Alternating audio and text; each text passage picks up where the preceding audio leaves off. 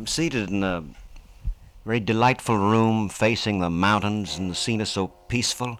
I hope my pronunciation of the Welsh city is right. Uh, Penrhyndeudraeth. Oh no, even the clock sounds good to me. It sounds so natural. The clock, I hope it's not the clock of doom, but merely announces noon on this very lovely and peaceful Tuesday morning. I'm seated opposite the distinguished, the eminent British philosopher, Lord Bertrand Russell. And Lord Russell, you're seated here in front of the fireplace. The scene seems so peaceful, and yet the world outside seems so rife with tension, east, west, one accusing the other of being the villain of the piece and acclaiming himself the hero.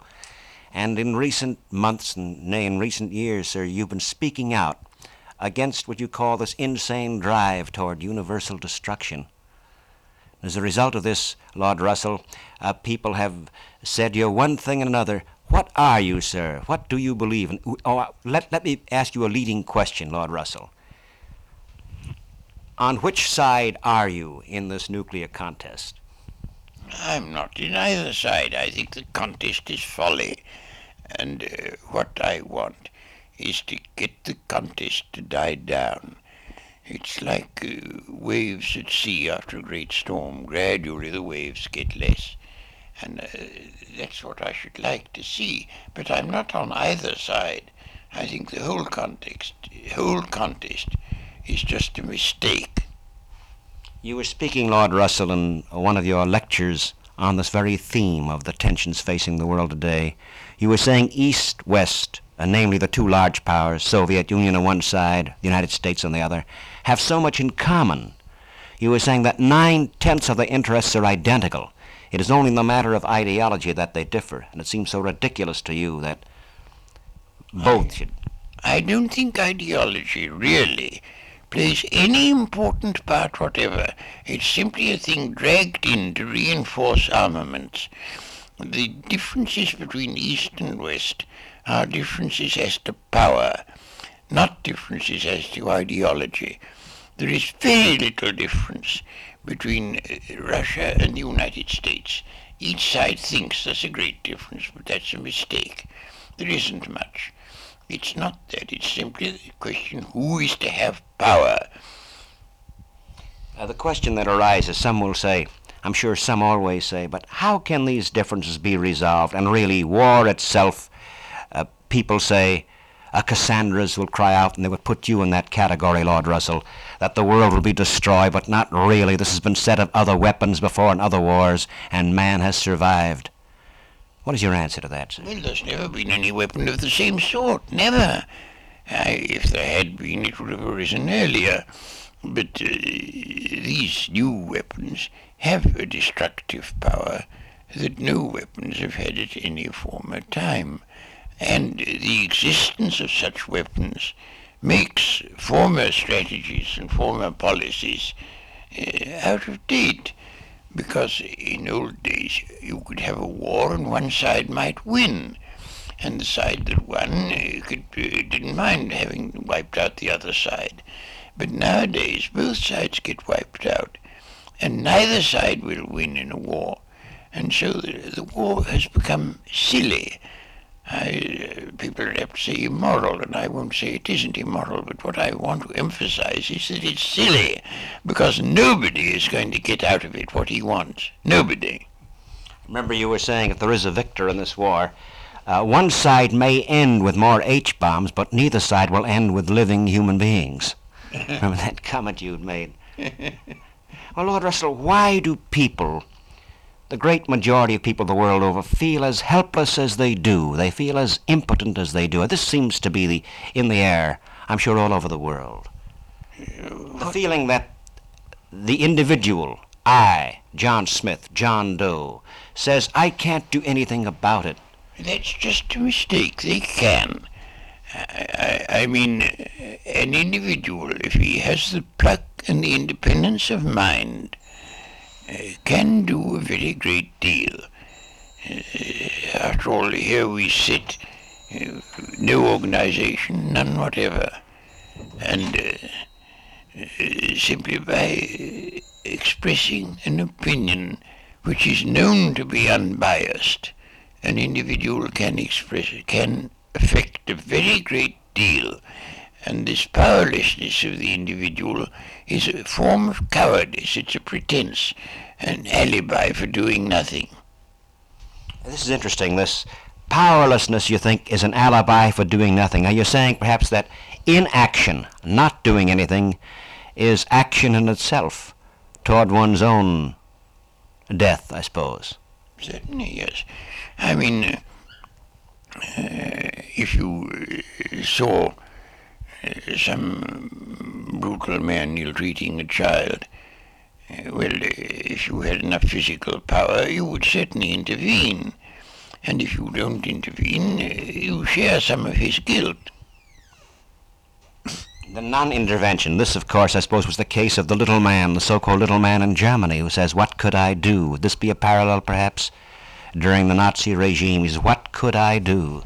Well, it was very difficult under the Nazi regime because there really was thoroughgoing and it had its uh, extermination chambers and so forth.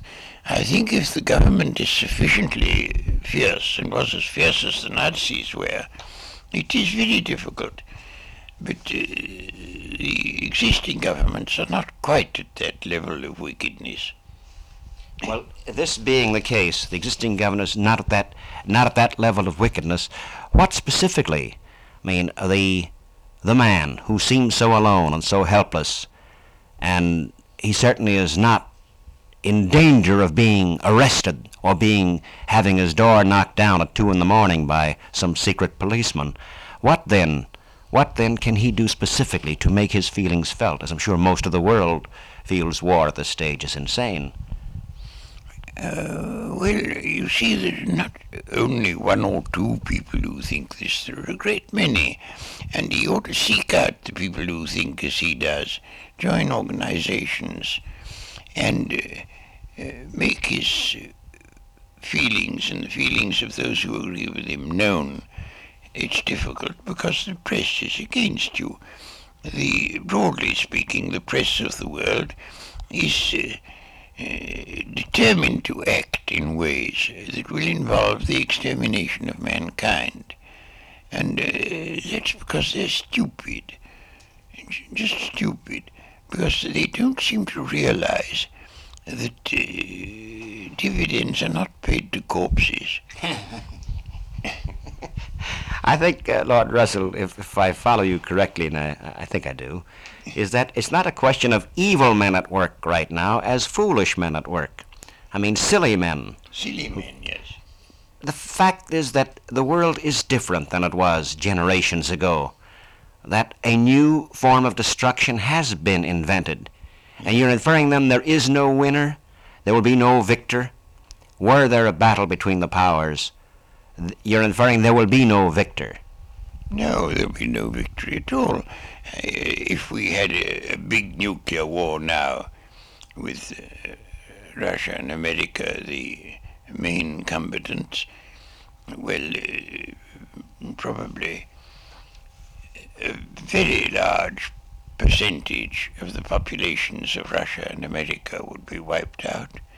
The whole population of Western Europe and Britain, without exception, the survivors would be ill, hungry, miserable, and savage. And uh, it would take ages and ages for the descendants of these survivors, of whom a very large percentage would be idiots or monsters, for the descendants of these people to build up anything again at all. And uh, during all that time there would be horror, ghastliness, misery, and all that is simply because uh, the people of our time uh, couldn't see that agreement is better. Well, this leads us to a subject of another group of men, Lord Russell, men who are brilliant, who in a sense have revel well this is the age of the scientific revolution I refer to the scientists themselves now the whole history of science has been a history of enlightenment. Has the men of science have always been enlightened men on the side of human values? Haven't they by and large lord russell? The men of science. Well i suppose by and large they have But uh, there have been very important exceptions, and there are very important exceptions in the present day. Uh, a great many men of science have played a very honourable role in uh, trying to prevent the harm that threatens through nuclear weapons. But there have been, I regret to say, a fair number of men of science who have been willing to sell their services to governments and tell the lies that brought in an income. Well, suppose a scientist says, It is my job to offer you knowledge, this new discovery I've made. How this knowledge is used by mankind is none of my concern. How do you answer that scientist? I tell the man he's just making a silly mistake. How can he say it's none of his concern? If you see a homicidal maniac and you give him a revolver, are you not responsible for the people that he kills with it? Of course you are.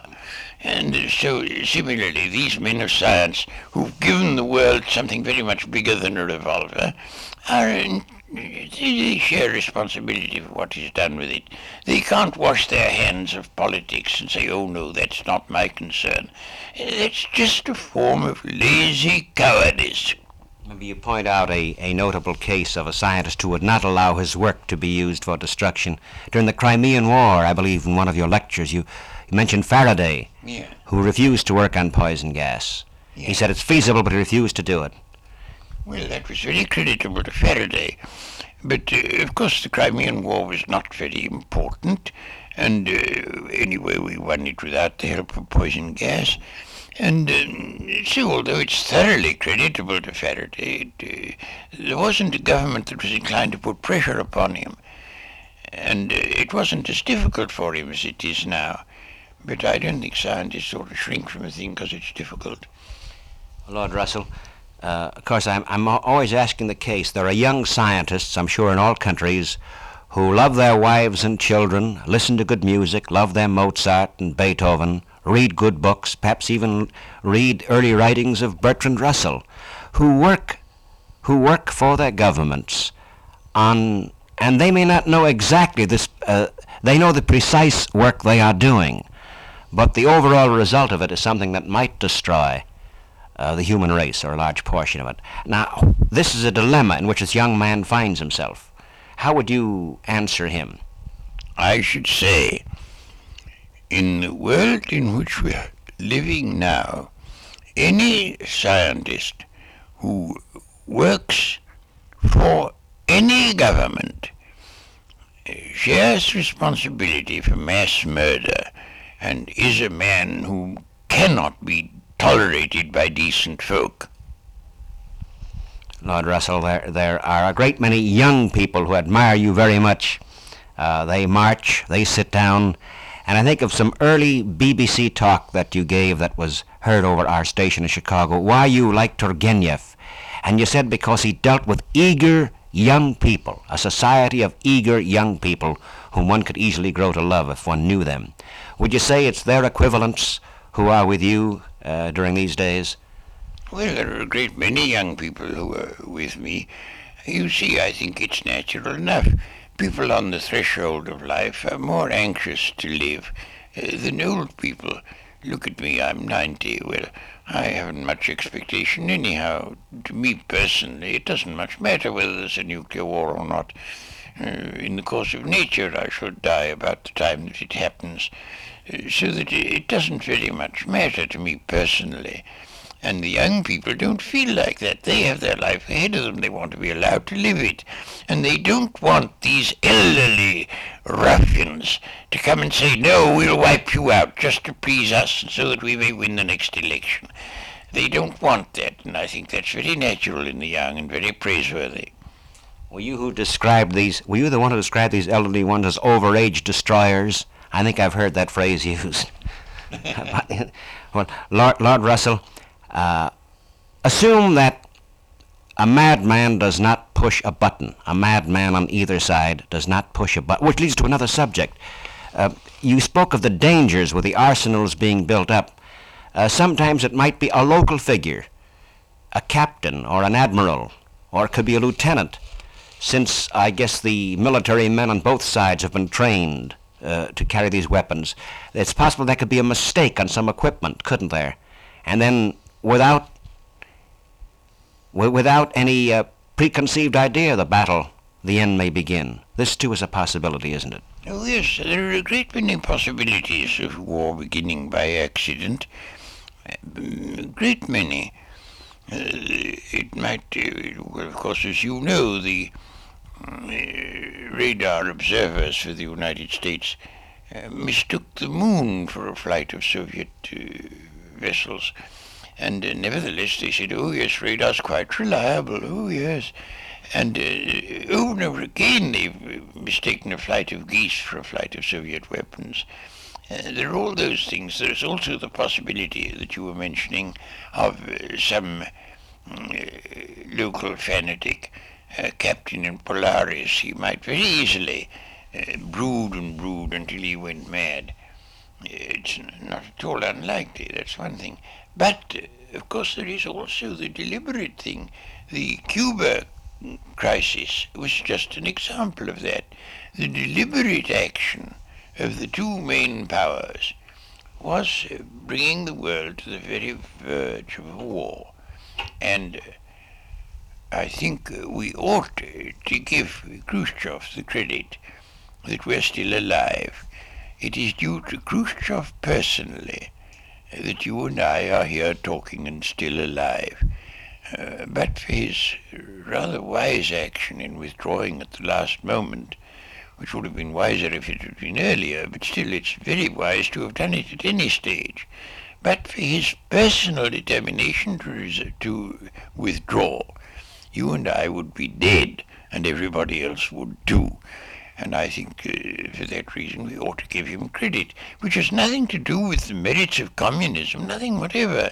It's a personal thing, that. Oh, uh, perhaps some might. I, I, I should point this out. When I tried to reach you over the phone from London the other day, and the operator heard, the, you know, the part of the message, she's, oh, saying to me, oh, you're one of them ban the bomb boys, eh? Said, that wasn't my interest at this moment, though I, I'm very sympathetic with Lord Russell. I should like to reach him because he's a celebrated figure in our world. This is part of my job. But her comment, by the way, was not a hostile one or unkind one, merely a quizzical one. And so people, a great many people, are merely wondering. And they would use the phrase fanatic, you know.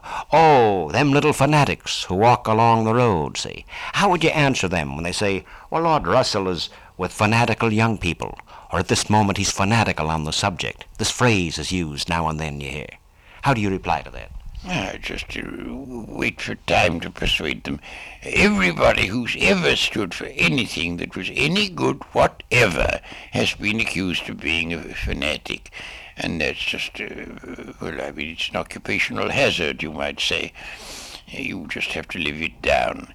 And uh, I think uh, that a very great many, certainly among the young, uh, do not regard me as a fanatic because, uh, oddly enough, they think they'd rather be alive than dead. I wonder why. Lord Russell, uh, this leads us to the subject of the man, the thoughtful man, at a certain time when tensions are high and headlines are wild. Uh, you said somewhere, and I know you, as a young boy, later on you became disenchanted with Ibsen, but an Enemy of the People, uh, one man can be right and a whole group can be wrong, and you have said it on occasion. The minority, Yeah. at one time and so many times, is right, and eventually what he says turns out to be true. Well, that is so. You'll find all advances that have been of any importance have been initially made by a very small minority, perhaps one only, and have gradually spread. And the man who makes any advance that is really beneficial to humanity is always persecuted by humanity. And it's a law of history. A law of history that would be applicable to today, I suppose. Since on the subject of this is not unrelated, Lord Russell, the situation today and the lectures you gave on books influenced your youth, because what you read and what you are certainly determines the very things you do at this moment. You were speaking of Gibbon once and why he impressed you. Uh, in Gibbon, you, uh, you saw a stately historical procession, and even Gibbon, you recognize that cultural values at one time or another survive even the inroads of barbarism. But this you assume could not happen today if the bomb were ever to fall. All would go then, would it not? Well, I'm afraid so. You see, if you try to think of the conditions of life for the few survivors after a nuclear war, you will see that they are really very, very desperate indeed. The food that they would naturally eat will be poisoned. It'll be all, uh, you mustn't eat it. You could only eat very, very special food. Uh, the lines of communication will be all destroyed so that you'll depend on local food. You won't be able to import it. Uh, the people will be all in a state of hysteria because of the dreadful experience they've gone through. Uh, the uh, children will be very largely um, idiots or monsters and no good at all. And the future of such a collection of, well, they'd all be small bands of roving brigands who would have to steal the food from each other because there wouldn't be enough. And I don't see much that's good coming out of that. Assume then, Lord Russell, governments find or recover their sanity. Assume this. There are ideas you have, you wrote somewhere, uh, the world in which you would like to live. And you spoke of three requisites for a stable world, as I remember. Yes. Do you remember what those were?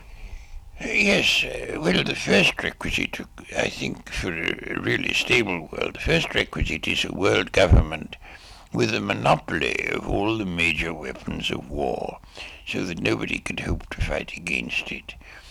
Uh, that's uh, the first requisite.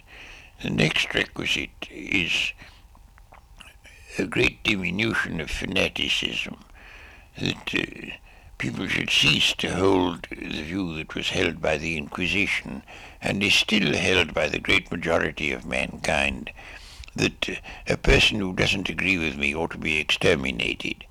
Uh, that is the general view nowadays. And uh, that would have to change, and that's rather difficult. I think uh, there would have to be certain economic equality throughout the world because if one part of the world is rich and another poor, the poor part will envy the rich part. The rich part will be frightened of that envy, and you will get the sort of tension that builds up to war. So that I think there would have to be a raising of the level of the underdeveloped countries. Uh, ultimately, everybody should be at least as well off as people are in the United States. Uh, those are the main requisites for a stable world. I think too you mentioned the w- some way of stemming the population explosion. That Yes. too, I suppose. Well, of course, that's quite necessary because uh, with the improvement of medicine, uh, infants don't die in sufficient numbers. In old days, the world was kept going by the deaths of infants. If you had a family of ten, you were very lucky if three survived. Well, that's no longer the case. And uh, you have to see that there are too many infants. That is certain an important condition of stability. But that I confidently expect to see happen if there isn't a nuclear war. And so, assume then there is no war. That is, we are saying there's a tremendous job ahead. Is it not? Half the world, I believe, is underfed. Is it not today? No, more than half. Yes, two thirds. This then, I suppose, could be one of the projects. I mean, science. Then science can be devoted. see, look what people are like. You go to people in the United States and you say to them, or go to people in this country and you say to them, two thirds of the world are undernourished. Now, if we didn't spend our time on nuclear weapons, we could nourish these people. Oh, yes, they say, what of them? They're only black men or something. Doesn't matter about them. And consequently, you know, they, everybody is surprised to find that these undernourished people don't love them. So then, uh, the way to win uh, if not love, certainly respect, might be a, uh, some slight change in attitude. Yes, I think so. Well, if you could only get people uh, interested in the welfare of others and not interested in power, it's this lust for power that is at the root of the trouble. Remember, you you pointed out some hypothetical case. If this lust for power could in some way or other be eliminated, uh, you, you were saying assume mad dogs ran about in Berlin today, an epidemic of rabies broke out. How both sides would be working together Yeah. to eliminate this epidemic. Well, they certainly would. Uh, they wouldn't stop about politics. I worked it out rather, because you might say, oh, well, I hope the mad dogs will bite more people on the other side than on our side. But I, I don't think that is what would happen, no. Only it does happen with the politicians. The politicians do bite more people on one side than on the other. And they're really politicians just like mad dogs. Oh. Lord Russell, well, is there a way of reaching politicians, uh, euphemistically called statesmen You these days? reach them through the general public. First, you have to convert the general public, and then the politicians will, of course, follow suit because all they want is to get re-elected. First, you have to convert the general public, and this leads us to this dilemma again, don't we? Mass communications being what they are, and most of the press the world over on each side representing more or less the uh, establishment position. How can the mass of the population be reached then? Well, aren't we reaching it at this moment? I think uh, the answer is that uh, you have to behave in some manner uh, which uh, interests people and they want to know about it. And uh, however the mass media are against you, if you know how to behave uh, in a manner that excites people's interest, you can overcome that barrier. It's a difficult problem. Uh, that was why we took to civil disobedience. We thought this was a means of overcoming this barrier. And uh, on the whole, we do get more or less known. I mean, uh, there are a great many people who know that there is such a movement, and there are even some who know why. And I think uh, in the course of time, if we're given time, we should be able to do it. But because it's a race against destruction, because at any moment the whole world may be wiped out. But uh, if it isn't wiped out, we shall in time manage it. Well, Lord Russell, suppose some people say to you, I don't want to violate the law or some ordinance. See, when you uh, civilly disobey, and they'll say you are a violator of the law. How would you answer that, sir? well, I should say, now look here, my dear fellow, have you ever read any history? Have you ever heard of the early Christians? Did they obey the law? They were told to worship the emperor, and they said they wouldn't. And uh, so they suffered. Have you ever heard of anything of value in the world that has been done without somebody violating the law? Galileo violated the law.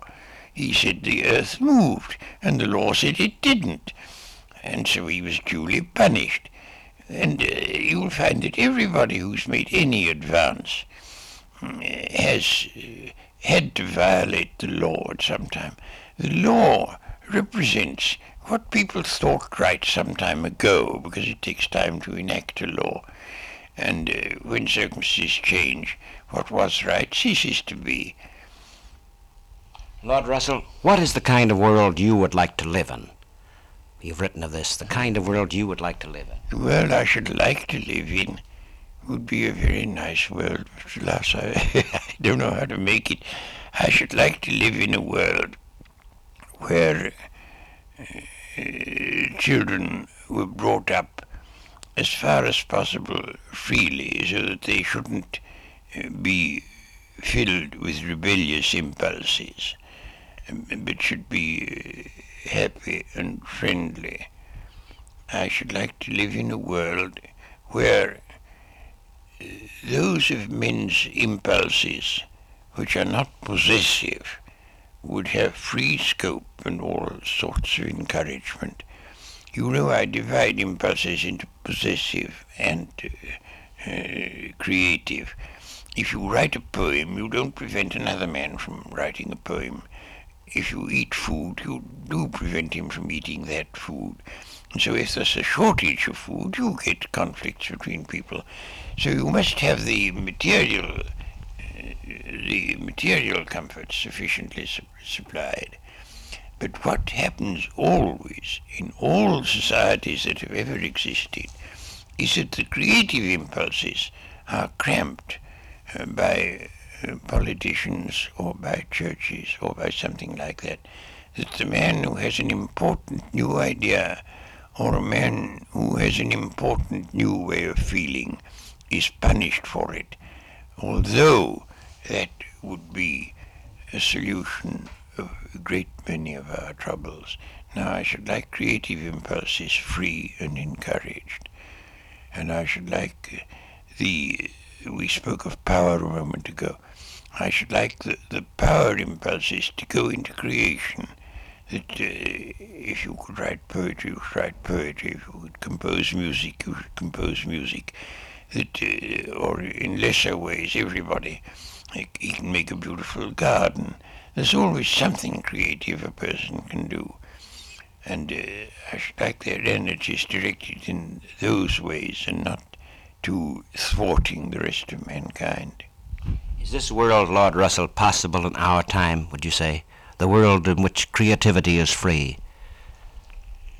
I think hardly in our time, no. I think we can move towards it. You see, it's a matter of degree. I mean, uh, on the whole, in some ways things are better than they used to be. People used to be burnt alive, and uh, now they're only slowly starved, uh, which I suppose is slightly better, but I don't know. And uh, you can take steps. Uh, you can't get very far in our world because we're such a lot to do. Lord Russell, at, uh, I remember I was about to ask you a question at the very beginning. It dealt with your uh, speaking of books that influenced your youth, and there was a you spoke on one of the BBC broadcasts that we heard of Shelley, and you liked Shelley for several reasons. At the time when you were young, uh, I, I think you were somewhere between the ages of 15 and 21 when you had read these books that you talked about, Yeah. and you spoke of this being a formative period in your life. The Well, yes, because I was uh, getting to know the, the great literatures of the world, and uh, it is rather an exciting. Uh, uh, you new vistas perpetually opening before you, and uh, certainly I liked Shelley because he had a vision of what the world might be, and I still like him for that, though of course. Uh, it's a much more difficult matter getting there than he thought it was. He thought the kings in the Holy Alliance were the obstacle, and if they were got out of the way, the world would be happy. Well, they're all dead now, but we're not happy. I remember this. Uh, the, I read, sir, if I, uh, Lord Russell, from this stanza of yours. The world's great age begins anew. The golden years return. The earth doth like a snake renew her winter weeds outworn. Heaven smiles, and faiths and empires gleam like wrecks of a dissolving dream. And you speak of this apocalyptic hope of Shelley. Do you still feel this today?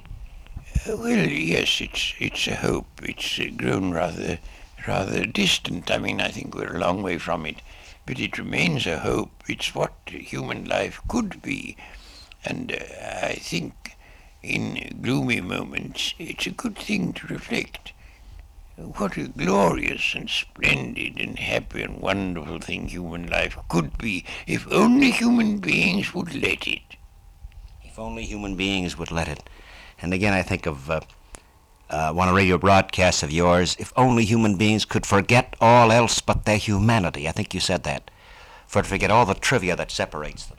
Yes, I said remember your humanity and forget the rest.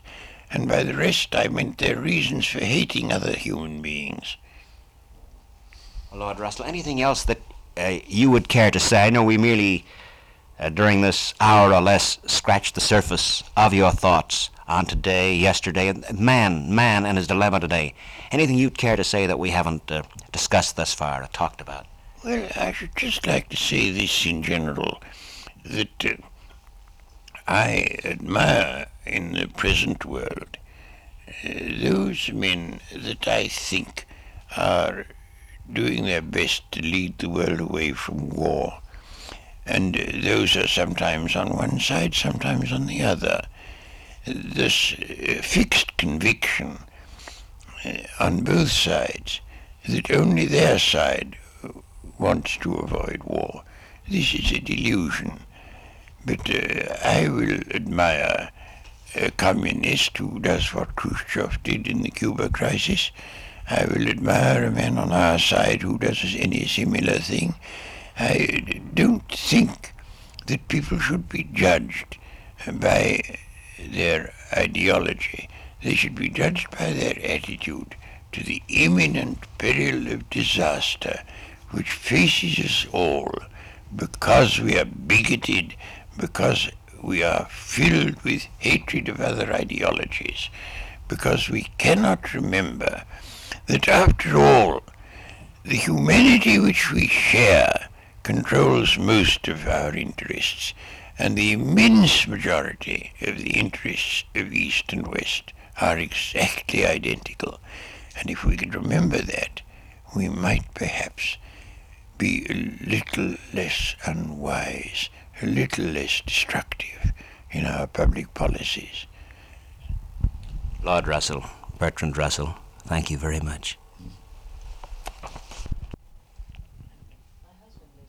Lord Russell, you were saying, as you're poking the fire now, let you poke that fire. Ain't that cool? It's warm inside here. Lord Russell, you, you were speaking of Penrhyndeudraeth. You better get that big chunk of coal first. I think I'll describe Lord Russell po- uh, poking, stoking the fire. There's a huge chunk of coal that, that you're putting in. This is sort of like a sports commentary. at, at, at your putting into the fireplace, I notice a certain design and you're doing it, almost architectural in fashion. and it's uh, there's one tough piece of coal that's making it. The phrase itself, this the city you live, Penrhyndeudraeth, Lord Russell. Penrhyndeudraeth. It's a tough phrase and for me to say. What does that mean roughly? Well, basically? I believe it means the green hill between two estuaries, but I can't vouch for that exactly. Why have you have you chosen this particular uh, locale for a specific reason? This place. Oh, I like North Wales. I've known North Wales since I was a boy, and I like the scenery here. And I have some friends who live in the immediate neighborhood, and uh, on the whole it seemed nice. And I found this house rather pleasant, so I settled here. One question I want to ask about Wales, North Wales, Lord Russell. It's now close to December. There's so much green. Is it green all year round? Oh, yes, it, uh, there's very, very little frost or snow here. It's a, you see, it's a sea climate. Beautiful. It's a lovely view. So that's what that is, an estuary. Now I know. Thank you very much.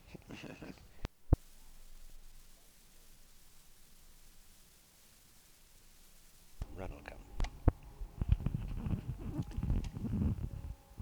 It's now uh, a couple of hours after the Russell interview. We feel pretty good about things at the moment. Feel good that uh, we met Lord Russell and have him on tape. But I doubt very much whether this could have been swung without the help of Phyllis Evans, Mrs. Merritt Evans, who drove us through just about the most beautiful countryside I've seen in a long time. And as uh, Bertrand Russell said, yes, green almost all the year round. Yet there were some some uh, brick brick colored uh, foliage around too, and saw the slate and where the quarrymen worked. And that's rough, but the verdure of nature is still intact. Well, Phyllis, many things to ask you about you, an American, uh, living in Wales with Merritt and your daughter. Your feelings? Uh, you pretty much are Welsh in feeling now. Oh, no.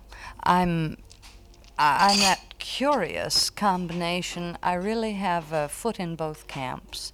I, I, I realize Wales' problems and I love Wales and I do anything that I can to help the cause of the language and to help the country as a country. But I don't think any American woman, particularly, can ever be anything but an American.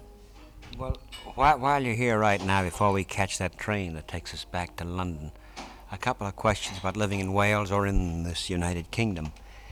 And one of the big points that I told you about uh, Mary Papyrus, the, the waitress uh, from London, I interviewed and at her house with the four kids. And she was marvelous, but she had this one bone to pick with a particular doctor who seemed to be a martinet. And the impression she might have given is that national health is not working. It wasn't that she was merely saying she had trouble with this doctor and he was just a louse, you know. but you have lived in America and now you live in Wales. In one case, uh, there is a doctor. There is no national health as we know it here. Uh, now in Wales, there is national health. What have you found out to be the difference? Well, uh, I think that the basic difference is that the national health in this country is rightly termed national insurance. And that's exactly what it is. It is an insurance for people who live here that their life savings won't be wiped out by a serious illness of any member of the family. And as far as actual medical care is concerned, the doctor we had when we lived in Massachusetts, I doubt if there's a better doctor in the whole of the world. I don't think he could be approached anywhere. He was marvelous. But you come to Bangor and a city like Bangor, anywhere, whether it's in Say Bangor, Wales, rather than Bangor, Maine. but Wales, go ahead. yeah. City like Bangor, Wales, anywhere, whether it's in the United States or in Britain, you're going to have a limited choice of doctors. And you must pick the best out of this limited choice. And you are allowed to pick your own doctor. There is no question of your being assigned to some guy. You can pick which one you want. And that's exactly what we did. We took about two months after we came here. We polled our friends and said, Who's your doctor? What do you think of him? And we found the one that we thought would suit us best. And he is, he's marvelous. Anything that needs to be done, he comes out in the middle of the night if that's necessary. He comes to the house if we're not well enough to come to the surgery. And all prescriptions, we pay for prescriptions, but we pay a standard price, two shillings, which would be a little tiny bit more than about 25 cents. And that includes whether we want aspirin on prescription or whether we want the most expensive antibiotics or whether he, he chooses to prescribe them for us. Likewise, um, when Lynyd a few months ago. Your 13 year old daughter. Yeah, our our 13 year old daughter. A few months ago, we thought she had appendicitis, and they had her in and out of hospital examining her, and took X-rays and found out it wasn't appendicitis. It was a spastic colon, which was could be assumed to be appendicitis by the symptoms. Well. Whisking her in and out of hospital and all these exploratory doohickeys and all the x-rays would have cost us a small fortune in America because they didn't operate. If they'd operated, we could have got it on Blue Shield. But since they didn't operate, you know, we would have paid through the nose. But we didn't pay a penny. Um, likewise, when I had to get my glasses changed, you pay a fixed fee for your glasses, and that's that. I think it's something like half of what they actually cost. So that when I say insurance, this to me is a very real thing. I don't have to worry at all. Uh, if Mered should fall sick tomorrow and be out of work for six months, well, this would be a dreadful thing personally, but it wouldn't take every penny we've got in the bank. Then uh, I'm thinking about uh, national health and its effect upon upon people. Does it does it um, take away your choice of a doctor? You know, we, we're told, you know, in America that if ever were to, if the medical plan that was uh, proposed by the administration was defeated, uh, were to go into effect, initiative would be destroyed. That is, would you have a right to choose your own doctor? Oh, Do you do it? absolutely. Absolutely. Uh, the only limitation on choice would be the same limitation you have in the United States geographical, physical limitation. Obviously, you aren't going to choose, if you live in Wales, you aren't going to choose a doctor who's in London because he won't be able to come out on night calls. But uh, if you lived in New York, you wouldn't choose a doctor in Chicago either. You would choose a doctor in your area who'd be able to get to you within, say, 20, 30 minutes. And uh, I have a friend living in Menai Bridge. Now, she doesn't like any of the. Uh, Menai Bridge is where you live in Wales. that's right, little tiny village. There are two doctors there. She doesn't happen to care for either of them, so she's booked with a doctor in Beaumaris, which is four miles away.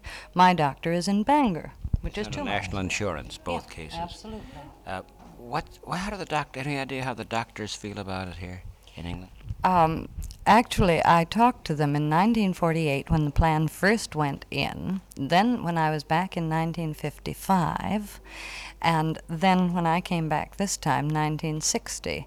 And it's quite fascinating because in 48, I would say that probably the majority of the Medical Association did not want to go in. It was uh, sort of a fait accompli by the government.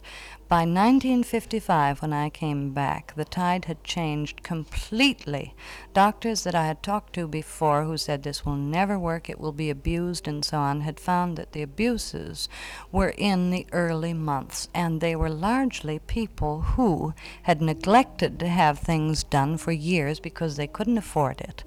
Um, for example, the butcher in our village in Harlech when I first went to Harlech, did not have one sound tooth in his head. He was the most revolting sight I've ever seen, all rotten stumps. Medical health came in two years later. He had a beautiful set of false teeth, but he was actually too poor to pay for them himself. It was a small village, and he just had subsistence, and that was Got all this free? and he got this free. Now, Mered's mother, back in the old days when, you know, they had nothing per week and 11 kids to bring up on nothing per week, she couldn't afford to go and have spectacles prescribed. You know what she did? And everybody of her class did. They went to Woolworths, and, you know, they have a counter of glasses on Woolworths, and she just picked up one after another until she found a pair that she thought made her see better, and she wore those. It's a wonder she isn't blind. But she couldn't possibly, she couldn't have afforded the doctor's bill for examination, and she couldn't have afforded the spectacles. When Mered went off to college, this is how little money there was. When he went off to college, he went with his mother's life savings in his pocket, which was six pounds, which is about 18 bucks. And she was a very frugal woman. And so now she has gla- uh, what the glasses she wears now are free. Absolutely, yes. What's this? Well, this is a superfluous question of you what you said, but uh, the Evans family budget before and after. You know, Ah, well, yes. We kept a budget in America. And of course, what happens now is this we pay per week, you know. National health isn't free, as people say it is. We have little insurance cards, they're called, which are stamped every week by your employer. And that is taken, a percentage of it is taken out of your salary, a small percentage. I think it uh, amounts to, what, about uh, less than $3 a week. But that's taken out, and your employer pays a similar amount, and the government pays more as well. It's subsidized. But this means that we are paying per week. Now, what would happen in America was that being young and full of beans, we thought, you know, we were immortal and would never get ill. And then all of a sudden, bing, like that, I had to have a major operation when we were in Boston. And I had Blue Cross and Blue Shield at the time, but although it covered all my hospital bills, it did not cover the surgeon completely. I had, the, I had to pay $250 on top of what Blue Cross and Blue Shield covered. Plus, after I got home, I was on a medication for a year. And that medication was very expensive, and that, of course, was not covered by the medical plan. So that when we got hit, we got hit hard. well then,